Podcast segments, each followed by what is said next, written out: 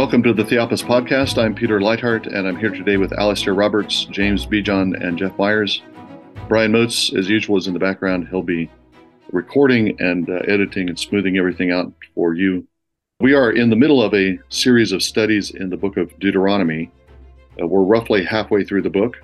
As we've pointed out numerous times in this series, uh, a large chunk of the book of Deuteronomy is organized around the 10 words. The Ten Commandments are repeated in Deuteronomy chapter 5. They're first given, of course, in, in Exodus. When Israel comes to Sinai in, in Exodus 20, we have uh, the words that the Lord spoke from the mountain that are recorded there. And then in Deuteronomy 5, we have uh, that uh, 10 word set of commands repeated with some modifications. Uh, and that, uh, that uh, second rendition of the 10 words sets the pattern for the next 20 chapters or, or so of the book of Deuteronomy. Uh, so right now we're um, into the fourth word section, that is the Sabbath section. We started that last time with the end of chapter 14.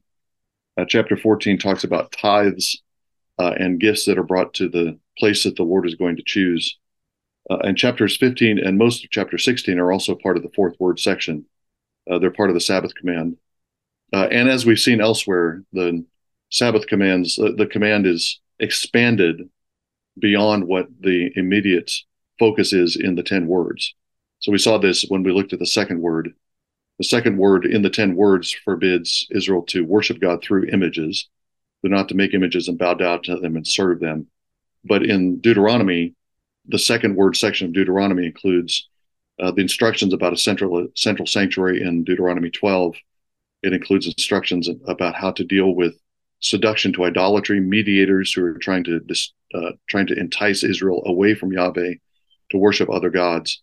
So chapters 12 and 13 are the second word section of Deuteronomy, uh, but it doesn't focus on images. It focuses on a broader set of issues that's related to the question of images, uh, and that's what we have also in the fourth word section. The fourth word section is uh, includes instruction about uh, keeping certain days. We'll see that in chapter 16, but chapter 15 although it's about the Sabbath, uh, is not about keeping days or a liturgical calendar or anything like that. Instead, it's about release from debt and release from slavery. So De- Deuteronomy 15 begins with what's called the Shemitah law. Uh, that's the word for release, and specifically the law of release from debt. Uh, this is part of the Sabbath law because the Sabbath law requires uh, Israelites not only to take a day, one day in seven as their own rest, but also to give relief to uh, those who are under their care. So, uh, in both Exodus and Deuteronomy 5, the Sabbath law is phrased uh, not only thou shalt do no work, but also uh, you or your son or your daughter, your manservant, your female servant, stranger within your gates, even the animals get the Sabbath rest.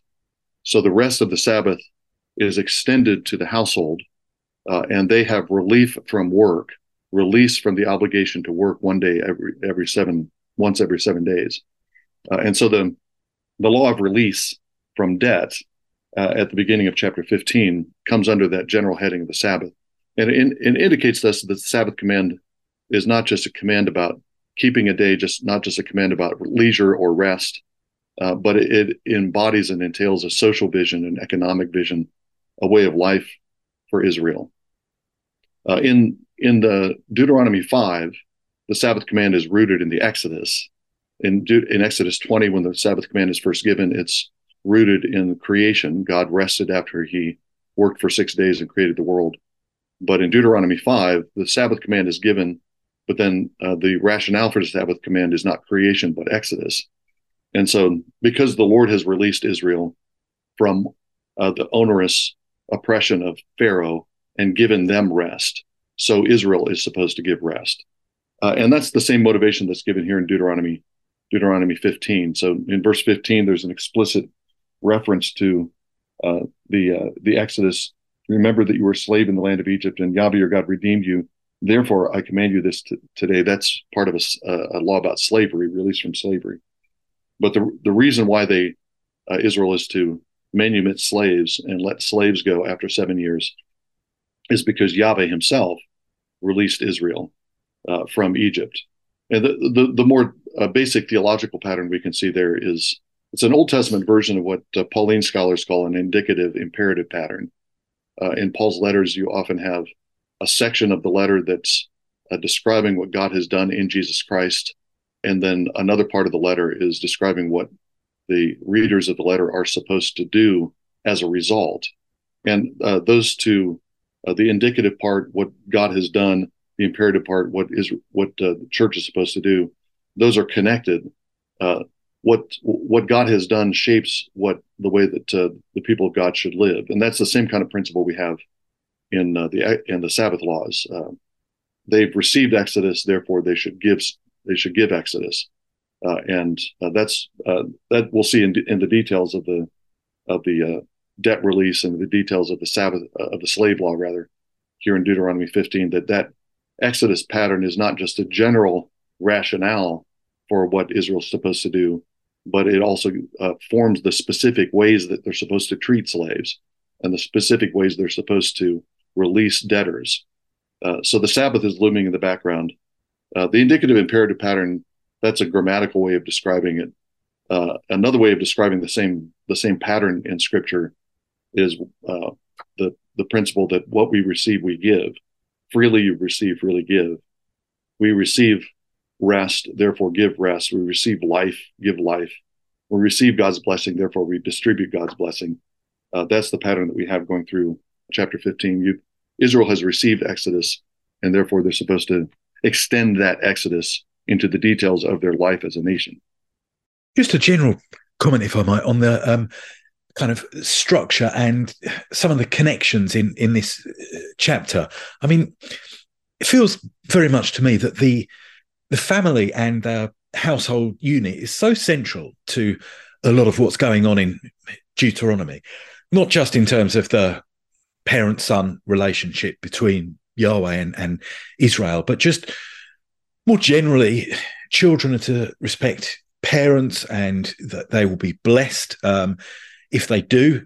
Um, and that mercy will continue for many generations. And as you've been saying, Peter, the, the, the Sabbath is to spill out into the household, etc. And, and so the house and, and the family is to be this sort of channel for great blessing. Um, but also attached to it is responsibility. And so we had in perhaps a couple of chapters back, it was now, you know, when uh, things went wrong, if people um, enticed uh, Israel away into idolatry, the, the parents would be to uh, those to pick up the first stone, you know, so, so discipline was to be uh, meted out by those who were closest. And it seems to be that throughout this chapter, um, the idea of the loans is and um, the idea of, of, lending is that it's done by those who are closest. So um, in verse 11, for instance, you, you are to open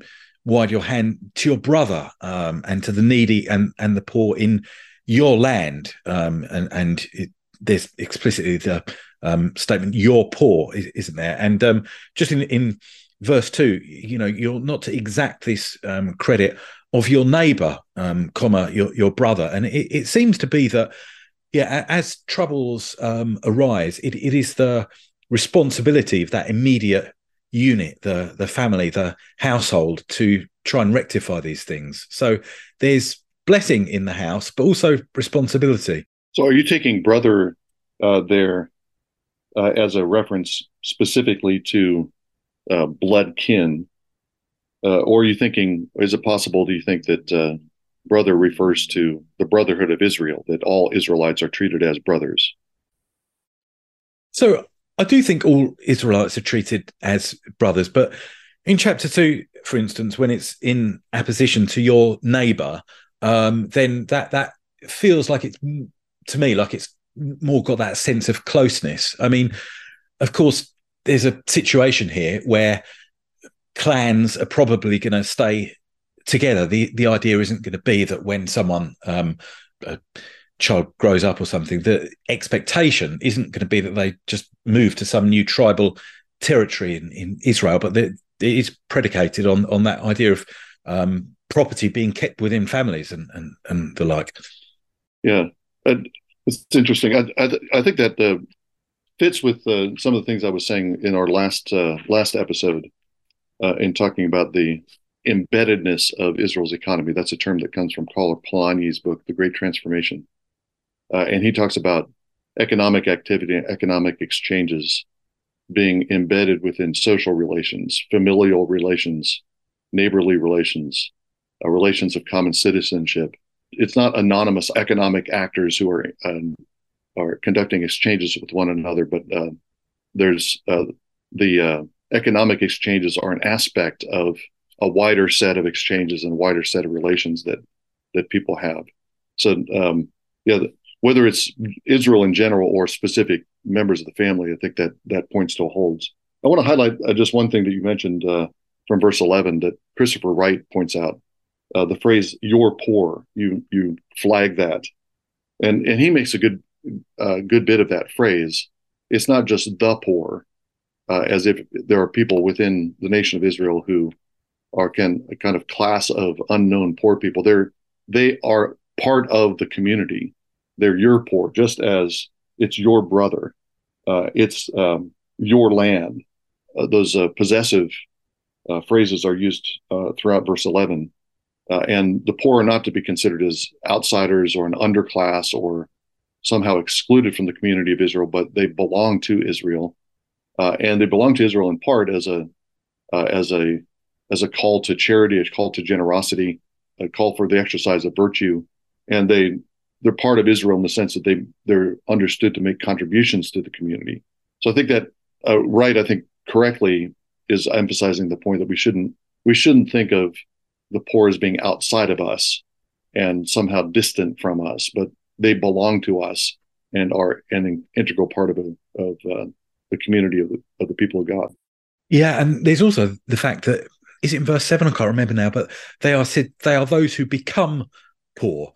I mean, ingrained into the whole notion of a jubilee cycle is that there isn't, in a sense, this class of the permanently poor because there is just this reset, and um, uh, and so the idea is is here is is dealing with those who are temporarily poor. And your point about embedding this, Peter, strikes me as very important. You know, I mean, these days, someone gets into financial hardship, let's say, and um, they might enter a permanent sort of debt cycle, which is a problem for a start that things like the Jubilee rectify. But suppose they take out a loan, it, it's all done in a very kind of faceless way. You go down to the bank, or perhaps you even just apply to it um, online. You know, you, you don't feel any great gratitude um, from the or towards the bank because they're going to make um, money off you. You don't feel any great responsibility to them either because there's they're this massive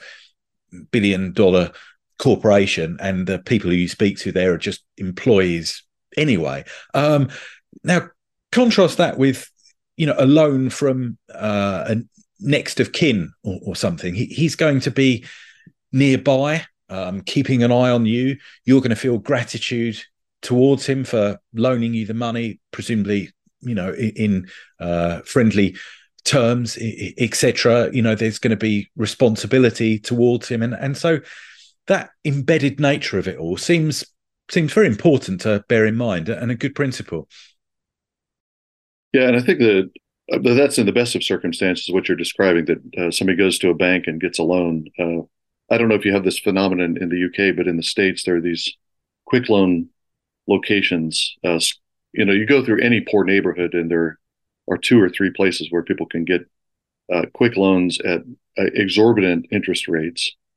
Uh, and of course, uh, there's a there's a, a long history of lenders using that uh, that relationship of dependence, that relationship of dominance that they have, the relationship of dependence that the that the borrower has uh, in order to extract all kinds of concessions, in order to in order to confiscate property. Uh, Nick Perrin makes this point uh, when he's talking about the in his book Jesus the Temple. He talks about the the way that uh, temple authorities used loans in the uh, uh, in the first century. They often gave out loans. that the temple was the main bank. They would give out loans at exorbitant interest rates that could not be repaid and then when they were not repaid, they would seize the property that has held as collateral and so the the temple authorities continue to expand their their holdings precisely through the mechanism of loans. So, um, yeah, in the best of circumstances, you're dealing with a kind of an anonymous giant, gigantic corporation. In the worst of circumstances, you're locked into something, and uh, what what is supposed to be a temporary relief for um, your uh, of your debt uh, of your of your economic crisis, the loan is supposed to be that temporary relief. It becomes something permanent, something devastating to your to your uh, well being. Are are we agreed that this is this chapter deals mainly with charitable loans, uh, and that there might be other forms of loans made between Israelites and even foreigners that um, where interest is um, is exacted, but not exorbitantly, that may not fall under this release uh, every seven years. It seems as if this is an individual Israelite uh, who has enough, who has the wherewithal to help someone else and is morally challenged, morally required in some sense here to open his hand freely and to lend to this uh, poor Israelite and, and then to release the debt uh, after seven years. Um, I'm not sure whether there might be more like commercial loans that were made between uh, people, partners, or uh, or, or, or, just uh, uh, families that might not come under this kind of requirement for release. It, I, I, just have that as a question. It does seem like the assumption throughout the chapter is that you're dealing with charitable loans, uh, as you said, Jeff. Like uh, verse four, the promise that there shall be no poor among you. That's uh, a comment that's reflecting back on the first three verses that have to do with the release of debt. Um, verse seven: If there's a man, poor man with you, one of your brothers in your towns, you shall not harden your heart. Um, again, it's uh, the assumption is that it's a poor, it's a poor man. Don't be hostile to your poor brother. Verse nine: You shall give generously to him. Uh, the poor will never cease to be in your land. Verse eleven. Uh, so yeah, I think the the assumption throughout is that this is the assumed situation is uh, somebody who gets into economic uh, difficulty. I, I, I, think James's point is really important too. That uh, what's envisioned here is not a permanent form of, not a permanent underclass. The poor are not a, uh, the, the people categorized as poor are not supposed to be a, a, uh, a, an unchanging set of people who never get out of their poverty. In fact, the whole point of the remission law is that um, people get a fresh start, as James said. So, but I think yeah, that's the that's the that's a scenario that's envisioned. I think throughout the chapter. There's an astonishing kind of connection here in verse six, where Yahweh your God will bless you. In other words, if you if you obey this and you do what I'm asking you to do, as He promised you, you shall lend to many nations, but you shall not borrow, and you shall rule over many nations, but they shall not rule over you couple things there is that so the way the nation of Israel, the way the people of Israel treat one another, and especially the way they treat their poor individually, um, you know, family to family, and and uh, the way the richer folks in the in the country in the in the land uh, freely lend to their brothers and sisters who are in need is going to lead to economic prosperity for the whole nation so that the nation then will be able to lend to other nations and in that lending rule. Uh, so there there's this kind of future orientation or this motivation or future national prominence uh, uh success um, that is tied to individual charitable giving which is um, fascinating to think about uh, because it seems to me like sometimes in the modern world, at least, and I think there's some application here that can be made, you know, uh, making the necessary adjustments.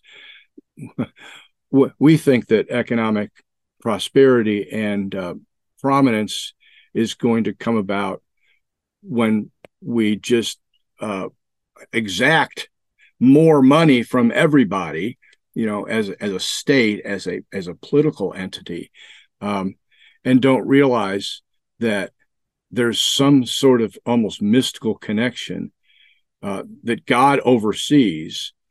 When you don't take care of your poor, then your nation is going to become poor, and you're going to you're going to be uh, in economic straits.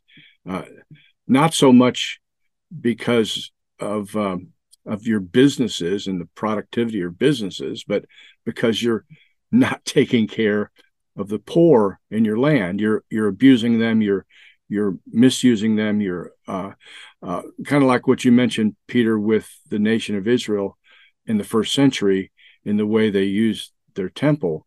Um, well, that's that's a connection there. That's why the nation was judged. And of course, Jesus comes into the situation there and he's doing exactly the kind of thing. Well, not exactly because he's not necessarily a rich man, but he's taking care of the poor and the neglected and the disenfranchised. Um, and he's showing Israel what Israel ought to be like and how they ought to behave. Uh, of course, in the Pharisees, chief priests, scribes, elders all resist that. But I think that's all connected somehow. Is that um, Israel becomes uh, the mess that she is in the first century uh, because she's not taking care of her poor. Yeah, I think that's a great point, Jeff. Uh, I'm putting in mind of the proverb. I'm paraphrasing a little bit, but he was generous with, to the poor, lends to the Lord. So there's um, and and, and the Lord repays with uh, with abundant excess. So there, there's a connection, as you say, there's a connection between uh, generosity to the poor and the prosperity of a nation, uh, the prosperity of Israel, particularly. Uh, the other, the other obvious thing from verse six that uh, that you implied is that you have this connection. The the two parallel clauses at the end of the verse: lend nations borrow, rule nations uh, not rule. Um, and in in both cases, the the verb that surrounds the many nations phrase is the same verb. So the, the verb for lend and borrow is different aspects of the same verb. But uh, that parallel, the, the parallel clauses there link up lending with ruling and borrowing with being ruled over. So uh, the the borrow is slave to the lender is a is the principle that's that's in there. And again, to uh, go back to my opening comments, what's going on with the law of release is a, a, little exodus. You know, if the if the borrower is slave to the lender and the lender lets go of the loan, then he's he's uh, he's a Moses at that moment, and he's leading uh, an Israelite out of slavery into into freedom. When we're talking about this practice of lending, um, it seems important to bear in mind just how much usury was seen as uh, as unthinkable within um, many traditional Christian, um, Jewish, and um, other societies that have been influenced by Christian and biblical thought. Um, and many of the arguments against usury would go back to passages like Deuteronomy 15.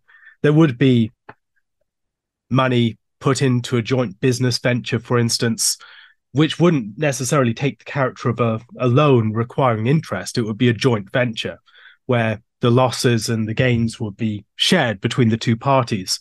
If we're talking about the sorts of loans envisaged here, it's someone who doesn't really have any profit making venture to offer. And so it wouldn't be something that would attract that sort of investment and collaboration. Rather, it would be a situation where the person needed the money and didn't necessarily have anything um, strong to offer in exchange, they could hope to pay it back. And it would be primarily something, a duty of the family to support and then other nearer neighbors.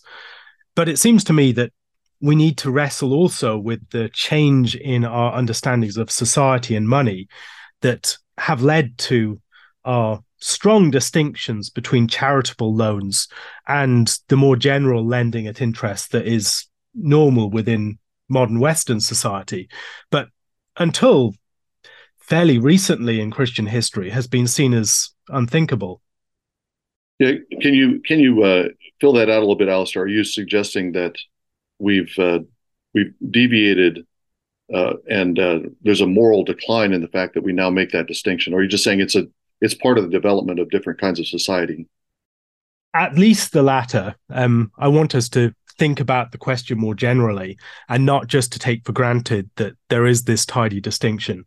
Um, if we look back in um, Christian history, there are so many arguments against usury that it, it seems to be dangerous to just skirt over them. I think we need to wrestle with them and maybe consider the sort of society in which those sorts of restrictions were very thinkable. A society, for instance, where there is this strong sense of kinship that if you're going to be engaging in um, economic transactions, you're not doing that as strangers who are just individuals with their own private interests. You're doing that with your brothers within a wider social order where you have to recognize bonds of reciprocity that continue beyond the bounds of a, a very restricted transaction. And so the notions that we have within a capitalist society are not the ones that prevailed for um, much of Western Christian history.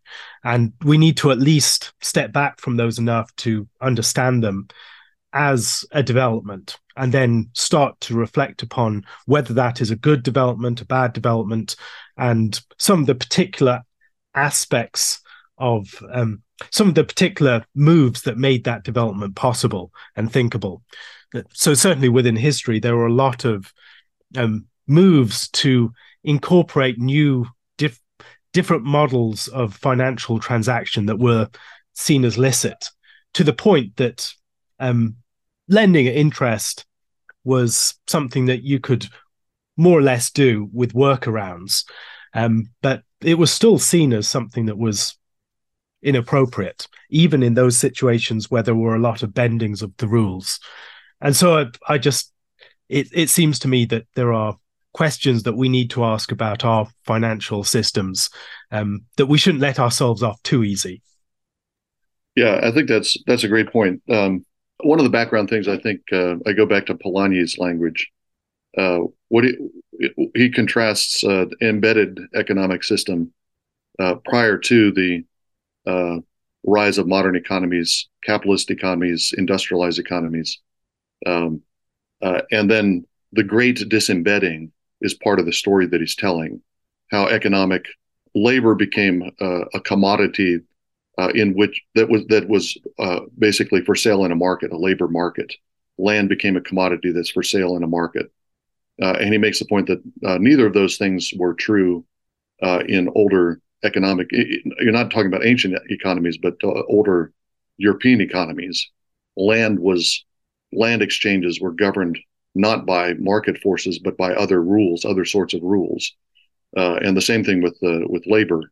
Um, and so yeah part of what the background of what you're talking about is is this disembedding so you don't have um, you don't have a credit and and debt being conducted within something like that uh, familial or social uh, you you have credit and debt that's being exchanged among strangers uh, and again i think um, i'm glad I, I, I agree too with your uh, somewhat cautious way of uh, saying you're just raising the question i think that's um, I'm not prejudging whether that's entirely uh, an evil. I think there's certainly economic benefits that come from an economy of strangers. You can see uh, economic growth is a uh, can be a good. It's not necessarily good, but it can be a good. Uh, and uh, economies grow. Uh, economies have grown faster under the under a system where the economic actors are strangers rather than brothers. So I'm not I'm not prejudging the good or bad of that, but I think that's one of the background things that you're talking about. It's interesting. also, there is a distinction between brothers and strangers already operating within Deuteronomy 15. The right, requirements right. for lending for brothers are different from those to other nations. Yeah, that's what I was going to ask. Uh, help me with this. Isn't it true that um, the way uh, many Christians have interpreted or applied this is that uh, no interest to Christian brothers and probably even commercial kind of loans, but um, interest to others outside of the church. Um, Deuteronomy 23, I believe, is where this is uh, explicit. You know, you don't lend to your brother uh, with usury, um, but to a stranger you can.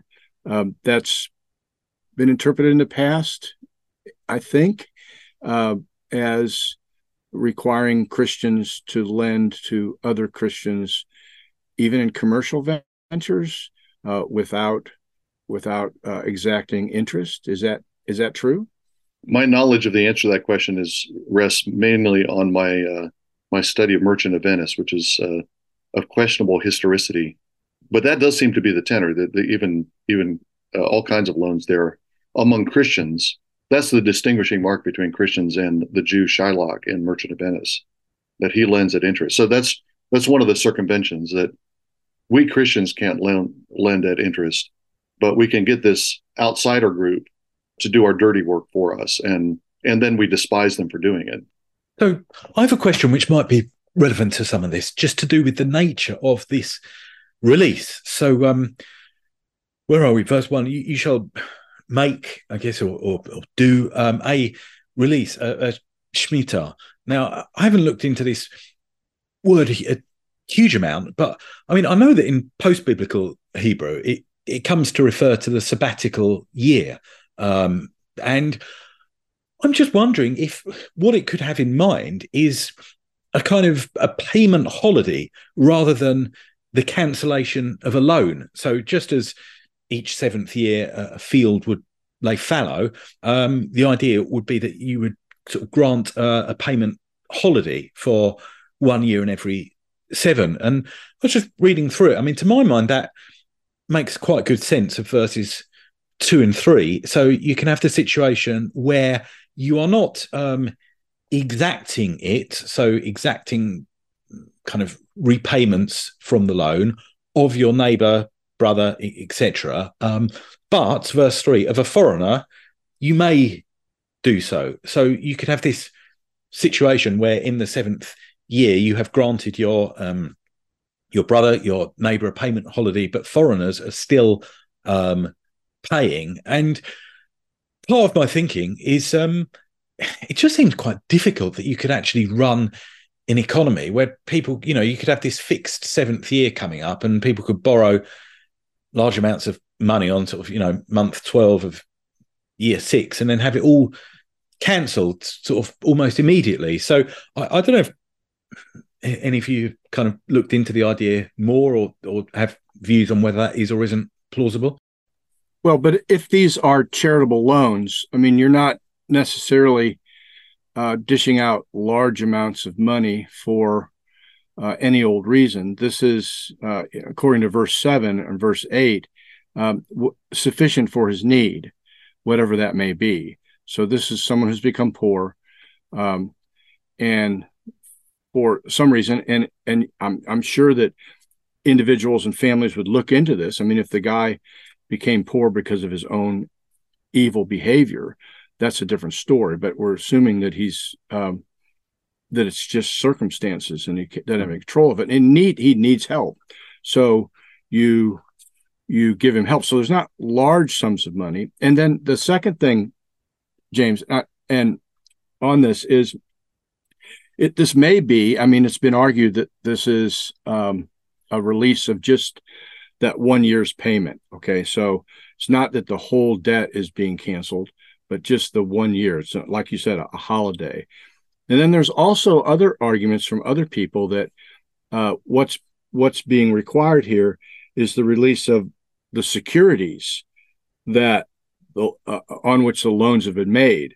So, uh, so the, a pledge that's been given um, that guarantees the repayment of the loan. You're supposed to give that back after seven years. I don't know that, and, and I know uh, I think Wright argues for this, Christopher Wright, that it's probably the pledge or the security. The problem with that I see is verse 9, and that is take care lest there be an unworthy thought in your heart, a base thought. And you say the seventh year, the year of release is near, and your eye look grudgingly on your poor brother, and you give him nothing. Um, it, it seems to me like there's a calculation that could be made by someone that, oh, you know, it's uh, it's two years away and if I help this brother in need, then I'm gonna I'm gonna get no, I'm to maybe get one year of payment back and then I'm to lose it all. So I can't do that. I don't, I don't think that verse makes sense if we're just talking about the pledge or the security. It seems like we're talking about the whole thing being, uh, being released. I hope that makes sense. We also have statements in places like Deuteronomy 23, 19, and 20 you shall not charge interest on loans to your brother, interest on money, interest on food, interest on anything that is lent for interest. You may charge a foreigner interest, but you may not charge your brother interest, that the Lord your God may bless you in all that you undertake in the land that you are entering to take possession of it. You also have the fact that the release of slaves in the seventh year would be similar to the release of people from debt. They're um, related um, things to be the borrower is the slave to the lender. And so it seems to me that it can't just be a temporary thing. Um, it's something that uh, is a, a full release at that point. Yeah, that's what I was going to say in relation to James's question. I was going to point to verses seven through nine. Uh, the the instructions it's addressing the um, the motivations of the lender, and interestingly, here's one of the, this is one of the places where you have this uh, this uh, Exodus language come up. Don't harden your heart. That is to say, don't be your don't be a pharaoh in relation uh, to your poor brother. Uh, he might cry out against you in verse nine. That's again a kind of Exodus motif. Israel was crying out to the Lord um, under the oppression of Pharaoh, and if Israelites act like Pharaoh, then they're going to have the same cries against them. But uh, those verses do seem to addressing the motivation of the person who is ex- not expecting to get anything back if he gives a loan uh, with the Sabbath year near. That does seem to argue for a complete uh, remission. The, the other point in relation to Jeff, I, um, uh, Wright says it's a release of the pledge, but I'm, I think that Wright also says, and I know other people say that the release of the pledge is kind of a a sign of a release of the loan as a whole. So you um, give up whatever you hold in uh, as a, as collateral, and that's as in, a, in effect a uh, a remission of the loan itself. Uh, and this somewhat gets to the point that I made about the the verbs in verse six: lend to many nations, but you will not borrow. Lend and borrow are the same verb. Lend is in the hifil, I think, and borrow is in the qal. And the as uh, the lex- lexicons tell me I have I've only investigated as far as looking at the lexicon, but the basic meaning is to give a pledge. So the one who is a borrower is giving a pledge to the lender. Uh, the one who is uh, loaning is causing the borrower to give a pledge, and so I think that's part of where Wright is getting his his idea that what's what's given up, what you release from your hand, is the pledge that you're holding from the borrower. Uh, but um, that could be taken as just a release of the of the collateral, but uh, I think a release of the collateral as a token of a release from the loan itself. With the idea of a payment holiday, I mean, look, I'm not particularly sold on it or anything, but in verses seven to nine, couldn't a payment holiday work equally well? So, in month 12 of year six, let's say, if you knew that you had to give your um, borrower a payment holiday immediately, there might be um, you, you might be less inclined to give a loan because you're not going to see any repayment of it for um, for the next 12 months. So I mean, I'm, I'm wondering if those verses at least do do really decide the issue. Yeah, fair enough. Uh, you could you could make it work uh, with your suggestion. I think. Uh, I, again, it seems to me that the I don't know that I can give a knockdown argument in uh, in favor of a release from the loan, but it does seem like the, the tenor is uh, you're you're not going to get anything back if you loan in the sixth year. You'll get one payment, and then the rest of it is gone. That does seem to be the uh, the tenor. That's that's that's why you would be grieved. If you wouldn't be, would you be grieved if you're going to have to wait a year uh, before the before the repayments begin? is that a source of grief? Uh, it seems like it's more likely a source of grief. Um, I'm I'm looking at um, uh, grieved in the heart. Your heart shall not be grieved, verse 10. Seems like more likely that it's a source of grief if you give a loan and then you end up not having to you're not getting any repayment. I, I, guess we we should make the obvious point that uh, on on either of these scenarios, even if it's a complete release, uh, it's not a release of all that is loaned. So you loan to your poor brother, he repays for four years, and then uh, uh you release the entire loan. You let go of that. Um, you've still been uh, you've still received half of the payment back. It's not like you're left um, without any kind of repayment. And even if you lend in the sixth year, you get one year's repayment back. So this is not the scenario that's in view here is not a cancellation of uh, of debt without repayment at all. It's uh, it's a cancellation of maybe of certain uh, a certain number of years of the debt, cancellation of a certain number of years of repayments. Yeah, that's that. Yeah, that sounds right. I mean, yeah, maybe it is that total release. I, I guess I'm, I'm, reminded of what Jeff pointed out as well that th- this is someone who is in need. Where, where was it now? Um, sufficient for his need was one of these um, uh, verse eight, and um, you know we're possibly when we're thinking about this, we're thinking about you know a, a 30 year debt from a mortgage or something, and so um, you know to release immediately would be a massive release. But you know if this is to tide people over who've got into hardship, then I mean, yeah, it, it, may be that these are smallish loans and that someone who you had loaned something in, say, the fourth year might well have been completely repaid anyway. So, kind of, yeah, maybe thinking about it in less modern terms helps helps a little bit there. I think it's worth it's worth emphasizing that uh, this entire scenario is premised on the promise that the Lord is going to bless Israel. And Jeff Jeff highlighted this at one end. Uh, if Israel is faithful in uh, giving relief to the poor, if faithful in enacting these small scale Exodus events, and in practicing Sabbath in the uh, economic life of Israel. If they're faithful in that, then they'll be blessed. But um, I think the the blessing is also kind of at the front end. Uh, the promise of blessing is a an encouragement for Israelites who have resources to be generous with those resources. I mean, if you if you think you live in a world where uh, a zero sum world of uh, extreme scarcity, uh, and anything you give up, uh, your uh, is a is a is a loss to you, uh, and there's no promise of uh, Yahweh covering your losses, as it were. Um, then much harder to motivate yourself to do this. If you're confident that the Lord blesses, and you have Israel prospering and being fruitful, and the Lord blessing them in every, in all their undertakings, as verse ten promises. Um, then you can be confident that you can give and give generously, uh, and uh, you know whatever whatever losses you incur are losses that the Lord has promised to to uh, to uh, to fill up. I think this is the same logic that you have in the New Testament. Um, when I was working on my gratitude book, I went through gospel passages where Jesus talks about lending generously. You give without thought of repayment. Uh, invariably, Jesus adds to that because the Father will reward you which is uh, just repayment at a higher level. You give without thought of repayment from the person that you're lending to. You don't uh, you don't uh, expect uh, uh, uh, you don't demand repayment. You don't exact repayment. In the con- in the scenario of Deuteronomy 15, you lend without thinking that that person is going to repay you. but the reason you can do that generously is because you're confident that your father is going to provide your provide you with food and clothing and everything that you need uh, you seek his kingdom first, and you seek the generosity of the kingdom first, and then the Lord will add all these things to you.